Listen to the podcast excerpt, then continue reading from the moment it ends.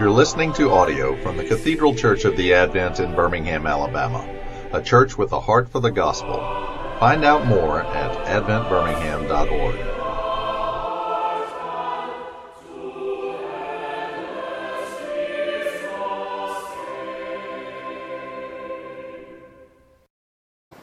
May the words of my mouth and the meditations of all our hearts be always acceptable in thy sight, O Lord, my rock and my redeemer. Amen. Today we'll look at the passage from Deuteronomy, and it's helpful both in general and for understanding our passage in particular to know the, the background story of Deuteronomy. What's, what's happening here uh, in the story of Deuteronomy? You might recall that uh, Moses will, will die soon. They're in what's called the plains of Moab, just on the other side of the River Jordan from the Promised Land. And God told Moses 40 years ago that he would end up here and not be able to cross the other side and see the Promised Land. Uh, before they get there, he will die. So, this is Moses' sort of farewell message. Um, right there on the other side of the river, just prior to Joshua taking charge uh, to lead them uh, in conquest over Jericho. And so me, Moses here is uh, repeating the law that he gave at Sinai and giving them final instructions and exhortations uh, for Israel to stay true to God, to continue to stay true to God. And there's also an anticipated concern about his mantle of leadership. Uh, up to this point, Israel has depended on Moses alone for his leadership. Uh, and uh, his mediation also between God and Israel, and Israel and God, that God speaks to Israel through Moses, and uh, Israel speaks back to God through, through Moses. For about 40 years, this has been going on. And the office that Moses serves in is what's called a prophet. What does this mean? I mean, this is a, a word that you're familiar with, but what does this mean exactly to be a prophet? Prophets were chosen, or you could say ordained by God Himself, to be His mouthpiece of revelation. It's, so it's a speaking role. That's why in our passage today from Deuteronomy, you hear that word over and over again speak or voice or things like it, to hear or listen. And uh, as such, the prophet is in a sort of direct relationship with God. Uh, and when the prophet speaks, it's as if God is speaking himself. That's why the prophets often say, Thus saith the Lord. And uh, yes, prophecy is often foretelling. When you hear about a prophet, that's probably the thing that comes to your mind, that they're able to predict the future. And although that's true, um, prophet's role also includes what's called forth telling, to tell it forth, meaning to speak authority to the people of Israel for their day. And sometimes what they're saying that has a sort of immediate application will have a sort of double meaning for the future, which we realize in retrospect. But it's not all just predicting future, that the prophet, uh, prophet of God to Israel, at least, uh, is someone who speaks to them directly uh, with authority for their day. And this usually is in the form of warning or admonition, a call to repentance. And their primary concern is with covenant faithfulness, the agreement made between God and Israel. And they're also uh, often providing hope. Despite all the judgment and the call to repentance, there's hope for the coming age of a messianic kingdom, the king to come. And so, in this sense, the prophet's a leader. Now, that doesn't always mean that the people accept the prophet's leadership. As a matter of fact, sometimes they don't. But still, they're a leader, uh, leading God's people and speaking with authority. And this theme of prophets or prophecy is a minor topic in Deuteronomy. Yes, there is the repetition of the Ten Commandments and all the other laws that Moses gave in Exodus and Leviticus. But there's also there are other there's other content too, and one is about prophets, and the flip side of the coin is warnings about false prophets. You can consider two other passages beside the one we have today in Deuteronomy, which address the topic of false prophets. Um, the first one is in Deuteronomy 13, where uh, Moses speaks of prophets who will come from the ranks of Israel itself and will point them astray. To other gods. And God says, do not listen to those false prophets. Actually, those prophets need to die. And then, uh, right before our passage today, uh, at the beginning of, or earlier in chapter 18, uh, on the other hand, just as in chapter 13, Moses is talking about false prophets that will come out of Israel, in chapter 18, just before our passage, which is helpful for understanding what we have, Moses talks about uh, prophets who will come from the nations. And this is what he says When you come into the land that your Lord, the Lord your God is giving you, you shall not learn to follow the abominable, abominable practices of those nations. There shall not be found among you anyone who burns his son or his daughter as an offering, anyone who practices divination or tells fortunes or interprets omens, or a sorcerer, or a charmer, or a medium, or a necromancer, or one who inquires of the dead. For whoever does these things is an abomination to the Lord. And because of these abominations, the Lord your God is driving them out before you. You shall be blameless before the Lord your God. For these nations which you are about to dispossess listen to fortune tellers and diviners. But as for you, the Lord your God has not allowed you to do this. And so you see, here is a concern with the temptation that's awaiting them in Canaan, um, which explains the conquest that God wants to uh, prevent the sort of contamination of the nation of Israel with these abominable practices of those nations which includes things like ma- magical practices of divination or fortune telling, nasty things like necromancers who deal with the dead. Uh, and this could easily be confused with prophecy. Could easily be seen to uh, seem to be people who are speaking with authority. And they're being told this is going to happen. You are, you are going to confront such people. So this anticipates, uh, this passage anticipates the instructions that we have in the Deuteronomy passage today. If you have your bulletin, you can look at it, or if you want to look in a Bible, uh, Deuteronomy chapter 18, beginning at the 15th verse. Let's take a look at our passage once again and consider all that I said. Uh, with uh, Deuteronomy chapter 13 and the verses immediately prior to it in chapter 18. Verse 15 is an introduction to the concept of a new prophet like Moses which is important. The Lord your God will raise up for you a prophet like me from among you, from your brothers. It is to him you shall listen.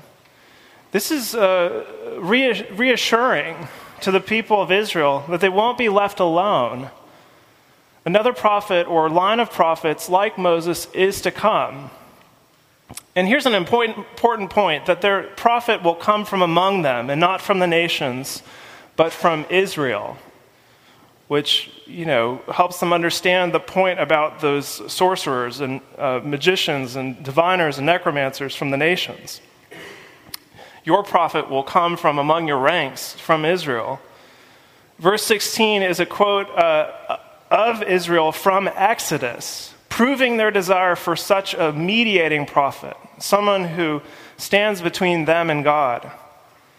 God uh, uh, Moses says, Just as you desired of the Lord your God at Horeb, meaning Mount Sinai, on the day of the assembly, when you said, Let me not hear again the voice of the Lord my God, or see this great fire any more, lest I die. The chosen prophet was the only one who was allowed to, to be uh, in Mount Sinai. Uh, Israel couldn't even touch the mountain. They need that mediator, and the prophet is standing in that role. And then in verses 17 through 20, Whereas right before we had a quote of Israel demanding such a person, here we have God in 17 through 20 confirming that desire. And the Lord said to me, said to Moses, They are right in what they have spoken. I will raise up for them a prophet like you from among their brothers, and I will put my words in his mouth, and he shall speak to them all that I command. And whoever will not listen to my words, that he shall speak in my name, I myself will require it of him. But the prophet who presumes to speak a word in my name that I have not commanded him to speak, or who speaks in the name of other gods, that same prophet shall die. And so, here in verse 20, of an anticipation again of uh, false prophets to come. In verse 21, uh, provides a sort of anticipated rhetorical question about those false prophets. And if you say in your heart, How may we know the word that the Lord has not spoken? And finally, verse 22 is a test for discerning whether or not the prophet is the true chosen prophet of God or someone not worth listening to. When a prophet speaks in the name of the Lord, if the word does not come to pass or come true, that is a word that the Lord has not spoken. The prophet has, not, has spoken it presumptuously. You need not be afraid of him. You need not be afraid of uh, even the person who's, who appears to be, uh, you know, a fortune teller or a diviner, someone who's playing with the dead. Do not be afraid of them. They are not speaking on God's behalf. And you, you can note that this is not the only time that God's people are confronted with false prophecy. Even earlier in Moses' life, when he's in Egypt at Pharaoh's court, remember he uh, dukes it out with the uh, magicians uh, in Egypt. Or consider Elijah's battle of prophecy between him and the prophets of Baal. Or even in the New Testament, do you remember how Galatians begins? Where Paul says, even if we, even if I, Paul, come back, or an angel from heaven should come and preach to you a gospel contrary to the one we preached to you, let him be accursed. Or you might recall what he says to Peter the people will have, the time is coming where they have itching ears, and they're going to raise up for themselves teachers who will say to them what they want to hear. Or finally, consider Jesus himself, who said to his disciples, Some will say to you, Look there, look here, do not go out or follow them. In my own life, I've dealt plenty with quote unquote false prophecy. In our day, uh, the subtlety of dangerous teaching is quite difficult to discern. There are many things that sound good out there in the world. Actually, most false, false prophecy says what people want to hear, just as Paul explained to Timothy. Uh, it speaks to our deepest hopes and longings and opinions about life, as if we're in a sort of echo chamber or looking in the mirror. The prophets are often parroting back to us the things that we would say, and we nod our heads and say, Yeah, that, that sounds right. I'm going to give you one example from my own life where I confronted false prophecy, and I'm just sort of giving you a, a picture of what this looks like uh, for you to, to help you see it, okay? And the, the place uh, where uh, I recently dealt with this a, few years ago uh, it, what I'm about to say is not meant to decry at this entire institution. There are certain people or institutions and places who say and do things that are in error, and that doesn't mean wholesale that that person is wrong or that institution is wrong, okay? Well, I used to do yoga for about 20 years, starting in high school until quite recently, until about moving here. Um, and I primarily did a form of yoga called hot yoga, which is a sort of like more athletic and masculine version where they crank up the heat to 110 degrees, like you're in Phoenix doing yoga. And I, you know, I was doing it because primarily I just didn't want to gain weight and I have back problems. But when you go there, this isn't always true, but sometimes the teachers, as they're giving you the sort of physical uh, descriptions of what you need to do, also intersperse nuggets of wisdom and philosophy. But usually it's an American housewife who has a part time job, has never spent time in India, or, you know, she's only known about Hinduism for six months. Uh, and that's the person telling you something that they think is just like the most important thing in the world. Just consider one of my teachers in South Carolina who used to end the practice by saying, the light in me honors the light in you. And I, the first time I heard this, I almost fell over uh, because I wanted to say, the darkness in me dishonors the darkness in you. but everybody there would have thought I was a pessimistic, uh, you know, weirdo, not worth paying attention to. But you know, as a Christian theologian, the more and more I did, I was doing this and hearing that, I just couldn't do it anymore because it was a distraction. I mean, some of you do yoga, that's fine. You know, keep doing it. For me, I just couldn't. But the thing is, it's not just yoga. I mean, a lot of the sort of self help industry, New Age, Eastern mysticism, uh, you know, tips about business practices that are there at uh, Books a Million and, and Barnes and Noble, uh, all these things often um, are saying the same thing. You know, something like, when all else fails, look inside of yourself for wisdom, to find the answers. Um, but this is terrible advice. This, this is terrible advice in general, but especially for someone who's afflicted. You know, if you've got depression, which I once suffered with, and someone tells you to look inside of yourself, that's a terrible place to go. You know, you, you want to find the answer somewhere else. And this is made all the worse when it finds its way in the church. And it does. This kind of thinking has found its way into the church. Uh, the same thought can be repackaged as quote unquote original blessing versus original sin. I don't want to talk about original sin, I want to talk about original blessing. Give me a break. Or typically, uh, we're all, when it comes to the theology of salvation, are sort of synergists, which means, you know, you do your part the most and best that you can, and God will pick up the slack. You do the sort of 99 point whatever percent, and God will do the 0.5, you know? God helps those who help themselves, is the sort of the, the, the phrase that goes along with it. And that is a cruel teaching. God helps those who helps themselves is a cruel teaching. It's just like the light in me honors the light in you. If you've ever said anything like that before, stop speaking this false prophecy. Take it out of your cliche repertoire.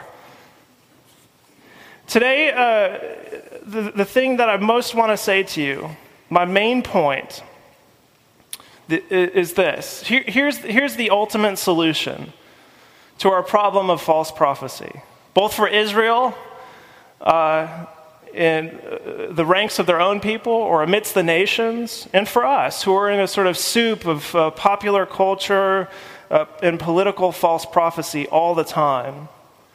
Here's the bottom line. Here's the good news, and you probably know what I'm going to say.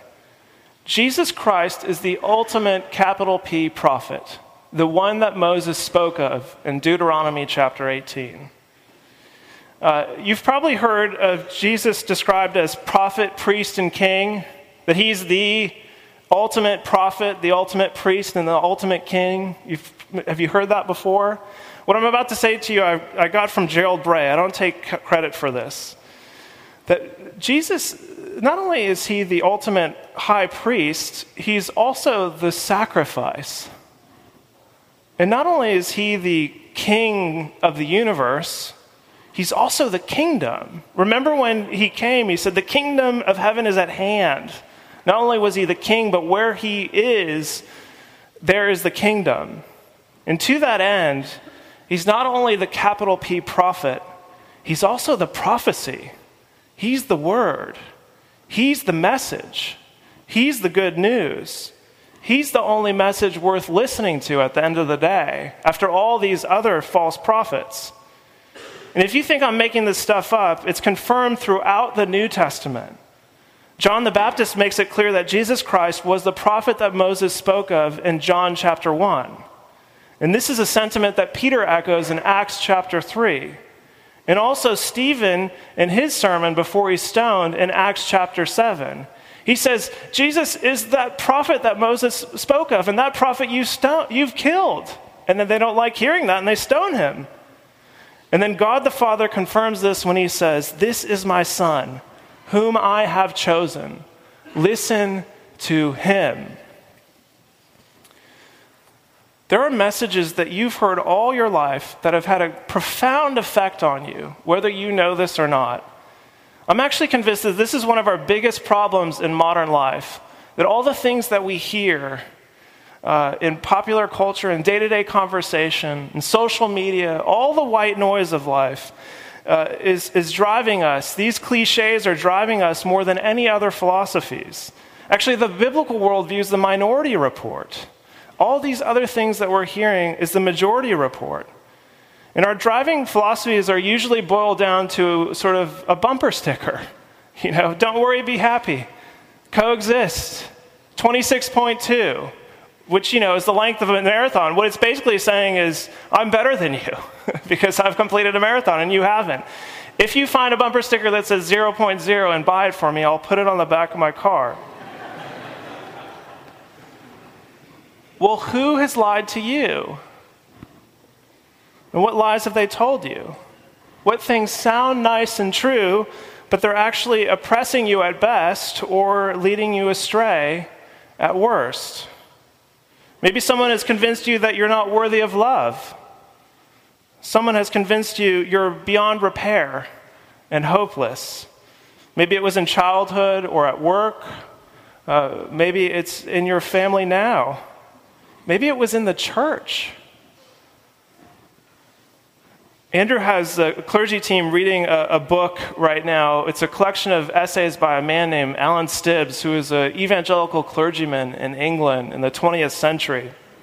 And early in the book, the editor who collected the essays explaining Stibbs' life said he spent uh, time in seminary in Cambridge, where even in the early, early 20th century, he was confronted by uh, modern uh, heterodox uh, theology that uh, was hard for him to bear.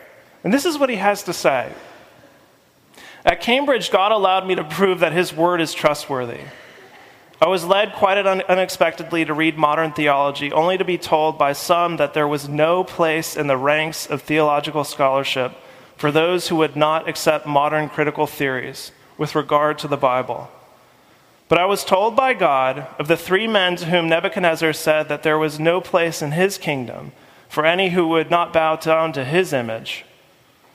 And the same God who kept them in Babylon kept me in Cambridge. I learnt from experience in the place of trial that God's word is to be trusted rather than men's. I know whom I have believed. Friends, trust God's word rather than men's. Know whom you believe. And what does his prophecy tell you? What does Jesus Christ's prophecy tell you? He's telling you, I have died for you and for your sinfulness. And I rose that you might have everlasting life. I am your king, and my kingdom will last forever. Amen.